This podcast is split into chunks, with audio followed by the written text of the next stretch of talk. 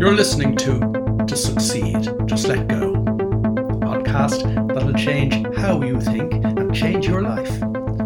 I'm Willie Horton and I'm a psychologist, been helping people change their lives since 1996, broadcasting from the French Alps, and delighted to have you along. Let's take this week's step in the right direction. I recollect many years ago, standing up in front of a group of business people in a hotel one beautiful spring morning in London.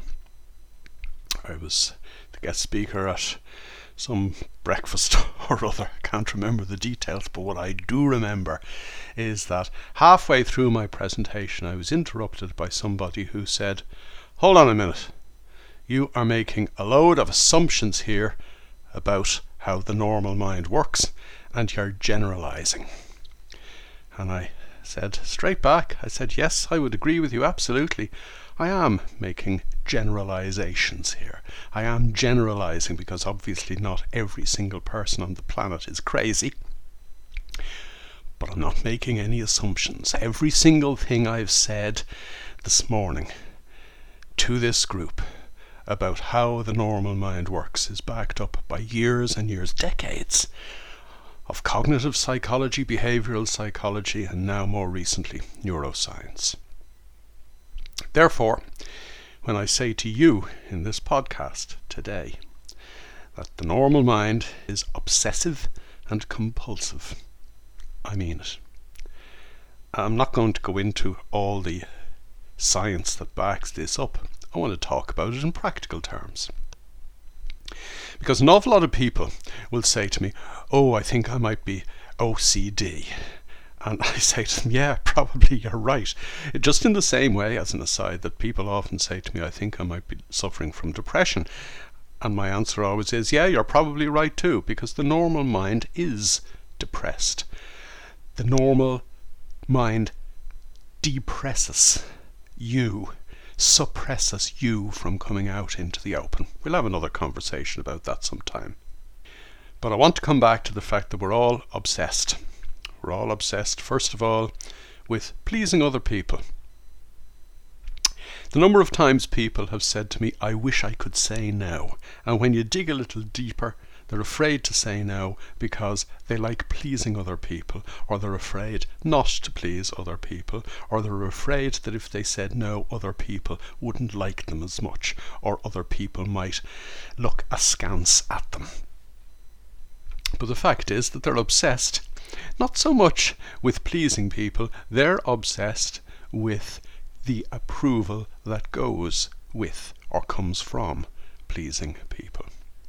Most people, and I'm quoting Tony DeMello on this, and if you're interested you might go and look at his book Awareness, published many years ago at this stage, but DeMello makes the point that we are, as normal human beings, obsessed with the drug of approval, that we were reared on the drug of approval, that we need the approval of others because we don't approve of ourselves.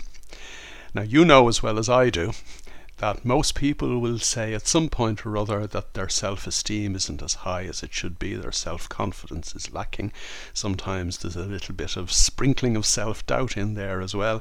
And most people aren't absolutely 100% happy with themselves. I've never met anybody when, on having asked them the question, "Are you completely happy with yourself?" Nobody ever answers yes. And if they do, they're probably lying. Because none of us is perfect, but most of us think that we are an awful lot less good and less deserving and less wonderful than we actually are once we let ourselves out, once we get rid of that suppression or depression that I mentioned a moment ago. But the fact is that we're obsessed with the approval of others. We actually need it, we're addicted to it. How much easier would it be to sail through life if you dropped that obsession? How much easier would it be day to day if you could learn, when appropriate, to say no? Actually, I'll rephrase that. If you could know when appropriate to say now. Because the more you let your inner self out, the more your inner self will say to you, "Ah, no, you shouldn't say yes in these circumstances. Perhaps you're already stretched, perhaps the request is unreasonable, but for a whole variety of gut instinctive reasons, you should say no here." And the other point about it is that people, even when they come to the conclusion that they should say no, are afraid to say no, because, again, they are afraid of hurting other people's feelings or diminishing their standing with other people. It all boils down to the same thing that I mentioned a minute ago, our obsession with this drug of approval. But when you let yourself out, when you get rid of that suppression or depression that is foisted upon us by our own thoughts, or at least the thoughts about what people did to us and for us when we were young and impressionable.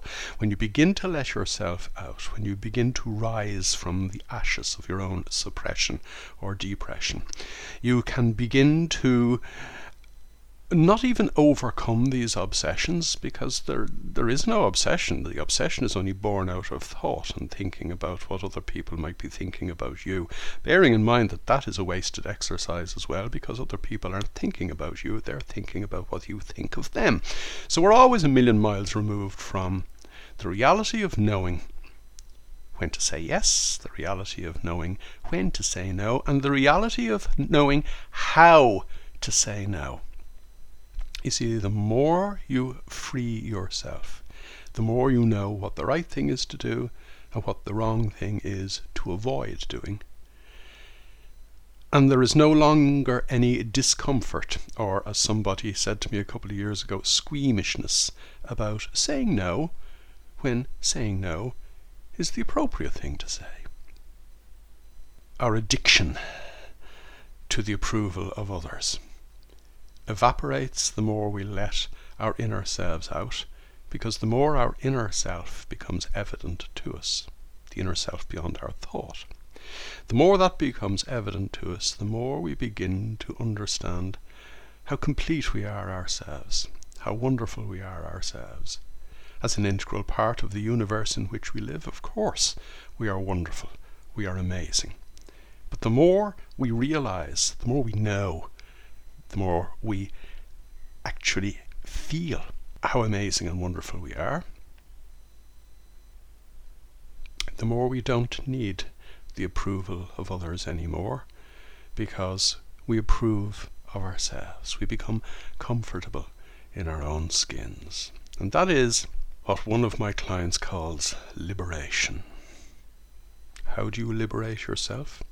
How do you liberate yourself from your own fears? Fear about making a fool of yourself, fear about not being liked by other people, fear of not gaining the other person's approval. How do you liberate yourself from your own fears? Well, fear is just a thought. The only real fear there is in this world is the fear of being confronted by something that could kill you. A building falling on you, a plane flying into a twin tower, a tiger leaping out in front of you, being involved in a serious motor accident. That fear is primal. It is fear of not surviving. But all other fear, or what we call fear in this life, isn't fear at all. It is only an emotion born of thinking too much about something that we shouldn't be thinking about at all. Fear of success, fear of failure, fear of not being liked, fear of being lonely, and indeed loneliness is a thought as well. We might come back to that at some other point too. But the point is that we liberate ourselves from these imaginary fears. They're imaginary because they're just created by and fueled by our own thoughts. We liberate ourselves from this fear by changing how we think. And we change how we think by drawing our attention away from the thoughts that generate these false emotions within us. And we do that by turning our attention to the reality of the present moment. This, in actual practice, is the power of meditation. Meditation is, at its most basic level, an exercise in paying attention to the present moment, in becoming mindful. Mindfulness is defined by the University of Massachusetts Medical School, and indeed by Buddhism, is deliberately paying all of your attention to the reality of the present moment non-judgmentally. Non-judgmental is the bit where you take your own thoughts out of the equation, because otherwise you'll start judging a situation based on your own thoughts, and judging whether you're up to dealing with the situation based on your own thoughts of the situation, and based on your own thoughts of who you think you are. That's what gives rise to stress. That is what gives rise to fear. That is what gives rise to our freezing on the spot and making life far more difficult for ourselves than it might otherwise be. But let's come back to the key theme of today's podcast, that we are obsessive, compulsive, we're impulsive, we're driven by the impulses of our automatic pilot. It's how the normal person makes it through the day. That's why I said to my friends at that breakfast in London a number of years ago that I might have been generalizing, because everybody obviously is not afraid of their shadow. Not everybody craves the approval of other people.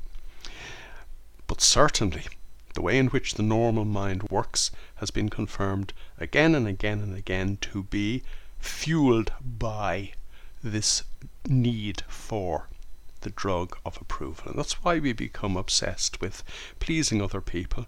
That's why we become obsessed with putting ourselves down as a result of having craved the approval of other people, because in craving the approval and getting the approval of other people, we actually further disapprove of ourselves. It's like any drug that you become addicted to. The more you get of it, the more you need it, and if you're suddenly deprived of it, you literally go into withdrawal, further withdrawal in this case from the world. We're obsessed with being liked by other people. We're obsessed with money. Now here's a really interesting one, because we're the only species on the planet who even knows about money, never mind obsessed with money. The point I made a minute ago in relation to how much easier it would be to maneuver your way through the day if you could know when to say yes and when to say no, and how nicely to say either. The point I made about that stands firm in relation to money too. Most people's obsession with money is stopping them from making money. The accountant, and I'm not talking about the accountant in me, although obviously I am one, the accountant in general, for example, for starters, is obsessed with money. And I'm sure there are accountants listening to me. If there are, I make no apology for what I'm about to say, because I stood up in front of a large group of accountants a number of years ago, again at a breakfast. It was a different breakfast, but it was just for accountants, and I stood up in front of them and said, what if I told you that in becoming more focused, you could charge your clients twice the amount of fees that you're charging them now and work half the amount of time? I had their attention straight away, for the simple reason that accountants charge by the hour or the quarter hour or half hour. Then they bill their clients. The client always says, you billed me too much, and then they reduce the amount of their fee so that they end up getting paid. That's basically how the accounting profession works. But half the time they spend working on their clients, they're not working on their clients, because, and this is me not making an assumption, this is a fact, because the normal mind tries to do what it needs to do through a fog of thought, and all kinds of thoughts come into the equation. A really simple one: it's Monday and I'm down, so it's going to be harder to work today and I'm going to end up getting less done. And that, because you think that way, ends up being a fact. Or it's Friday and I can't wait for the weekend, so I spend half the day thinking about what I'm going to do at the weekend, and again I haven't got my work done in the way in which it might otherwise be so much easier to get done if I just turned my attention to what I have to do. They're the normal thoughts that pepper all our heads. But people in business, and people in businesses like accounting, are obsessed with cash flow. Now, there's a good reason to pay attention to cash flow, obviously, because the old expression in business that cash is king is true. It doesn't matter how many assets you have. It doesn't matter how many sales you have. It doesn't matter how many customers you have. If they're not paying you, you're out of business. I was talking to somebody a couple of days ago. I'd asked them whether or not they were stressed, or to rate themselves 0 to 10 in relation to how stressed they are. And the reply I got was, I've been in business working for myself since 2000, and as a small business person, he said to me, you know what it's like to be stressed. No, I don't. I know what it is like to pay attention to my cash flow, but I'm not obsessed with money like most people are. Now, you might say to yourself, that is a really judgmental thing I have just said. But in my experience, every single person to whom I have ever spoken initially had the financial cart before the horse. Somebody said to me a couple of days ago, I'm all over the place now trying to figure out how to build my six-figure business. Why couldn't they simply focus on building their business rather than on building a six-figure business? Because if they did the right things to build their business and did them to the best of their ability without this obsession that it has to be a six-figure business, it might end up being a seven-figure business.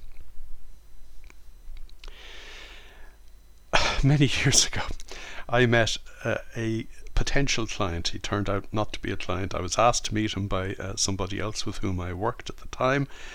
And I sat down with this guy who had a very large amount of actual cash in the bank, having sold his shareholding in a family business. And I asked him, what were his key goals in life? And he said, financial freedom. And I said, you don't need me, you need a psychiatrist, not a psychologist, because with that money in the bank, you're craving what? Financial freedom? This finance thing is another one of our obsessive, compulsive disorders when we use our minds normally as normal human beings. People talk to me about, I need to have a big pension pot in place. And I keep saying to them, no, you don't. What you need is access to cash flow, which is the point I made a minute ago. Access to money. You don't need a big pension pot. You need access to enough money. And you see, there's another problem with people's obsession with money. Enough is never enough. But how would it be if enough meant that I have enough to do all of the things my heart desires, so that I am happy enough and healthy enough to move through life effortlessly? It's a different definition of enough. Ally that definition of enough with what we talked about a few minutes ago in relation to doing the right thing and not doing the wrong thing, and your life would become so much easier. What if you went about your business without thinking about the money, but instead thinking about doing your business to the very best of your ability? What if you talked to your customers as people whom you want to delight, rather than saying to yourself, I need X amount of revenue from these customers? What if you took money out of the equation altogether, knowing that if you do the right things, you will always have enough? The enough that I mentioned a minute ago. I have a very good friend who, when I met him first, was head of treasury for one of the largest corporations on the globe. He was moving around $8 or $9 billion every day in treasury. And over dinner one evening he said to me, I reckon, he said, and most of my friends in this business reckon as well, that about 95% of the money in the world doesn't exist. It's just flickering lights on a screen. And most of the money that is supposedly moving around markets never moves anywhere. It's all an illusion. It's all imaginary. But it's an obsession. Now, I made this point to a group of farmers that I was talking to online a couple of weeks ago, and one of the people on the call said to me, That's all very well and good, but what if I don't have enough money in the bank to pay my bills? And a number of other farmers on the call said, have you ever run out of money? None of us has ever run out of money. I don't know anybody who has ever run out of money. And I'm including people who, when I met them first, would have been living from hand to mouth, living in tiny little apartments or flats, having lost everything, and clearly not having lost everything. They only thought they'd lost everything. They hadn't lost everything. They were talking to me, and as a result of understanding that you don't put money first, money started flowing. This obsession that we have with money gets us into all kinds of trouble. First of all, people make awfully stupid decisions when it comes to money. People invest in things that they know in their heart and soul are too good to be true, and then discover they were too good to be true. The vast majority of people going about their work every day are working to pay the bills. Otherwise, 75% of people in work wouldn't be suffering from job dissatisfaction. They're suffering from job dissatisfaction because they're doing their work for the wrong reason. What if you were doing your work to do your work?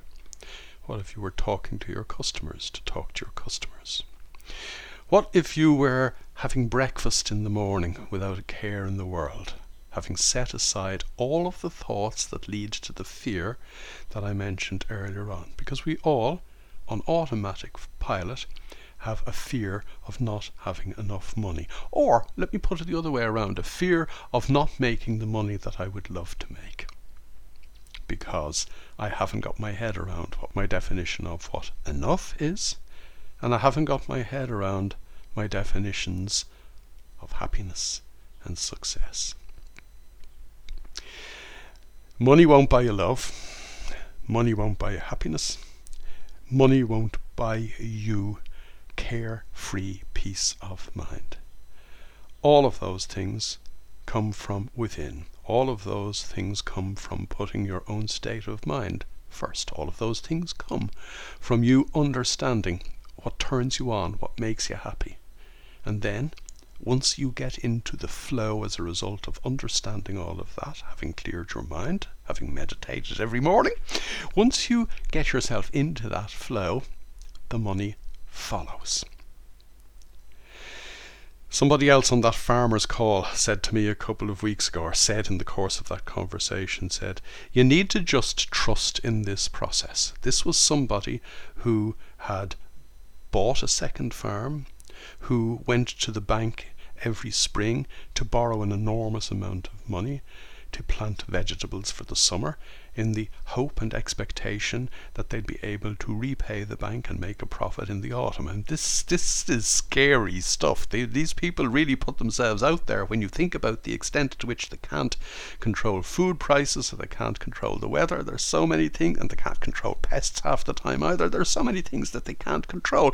And here is somebody saying on a call like that, trust in this. Let yourself go. Do what you're doing for the sake of doing what you're doing, and let the money flow. So we've dealt with two obsessions, and they really are obsessions, in this podcast today. The first one, our obsession with the approval of others. It's like fuel that we need to be pumped into our veins every day. The second, an obsession with money. Again, it's like fuel that we need to be pumped into our bank account every day. These obsessions, these compulsive, repetitive thoughts, get in our way of doing simply what we need to do to get to where we'd really love to go. And where we'd really love to go has nothing to do with money. There's an assumption when people set their perfect moments when they work with me that the money will look after itself, and lo and behold, it always does. Somebody said to me a couple of weeks ago, I want to write a perfect moment. In other words, set my mind, set my subconscious mind. I want to handwrite a perfect moment for a time when I have no mortgage. And I said to them, your subconscious mind is not going to be excited by that, for the simple reason that your subconscious mind is childlike. It needs to be excited. It needs to be turned on by how it feels to be successful, happy, and carefree. If I'm successful, happy, and carefree, it's kind of bleeding obvious, isn't it, that the money has looked after itself. I explained to this person that many years ago, when I was growing up in Dublin, every Friday evening my father, who was self-employed, ran a little business himself, would take myself and my brother to the corner shop to buy a brown paper bag of sweets. We were kids. All we could think about was the sweets, enjoying the sweets, being turned on by the flavours of the sweets. It never occurred to us that there might be any shortage of money whereby those sweets could not be bought. Money never entered into our minds at all, and to be quite honest, I've no idea whether it entered into my father's mind or not, but the point I'm making is that that is how the subconscious mind is turned on. It's a child mind. It's a childlike mind. Not childish, by the way. It's a childlike mind.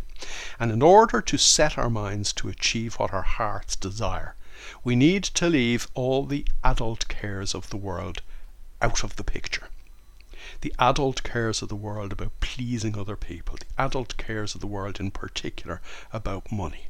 Because when we set our minds, having set all those cares aside, our childlike mind, having got its teeth into whatever we have set it to achieve as a result of it being such a turn on and so exciting, is simply going to go do it. And all the other stuff is just housekeeping. You've been listening to Succeed, Just Let Go. To get involved, join me in my Facebook group, strangely enough called To Succeed, Just Let Go. And for more information, visit www.willie-horton.com.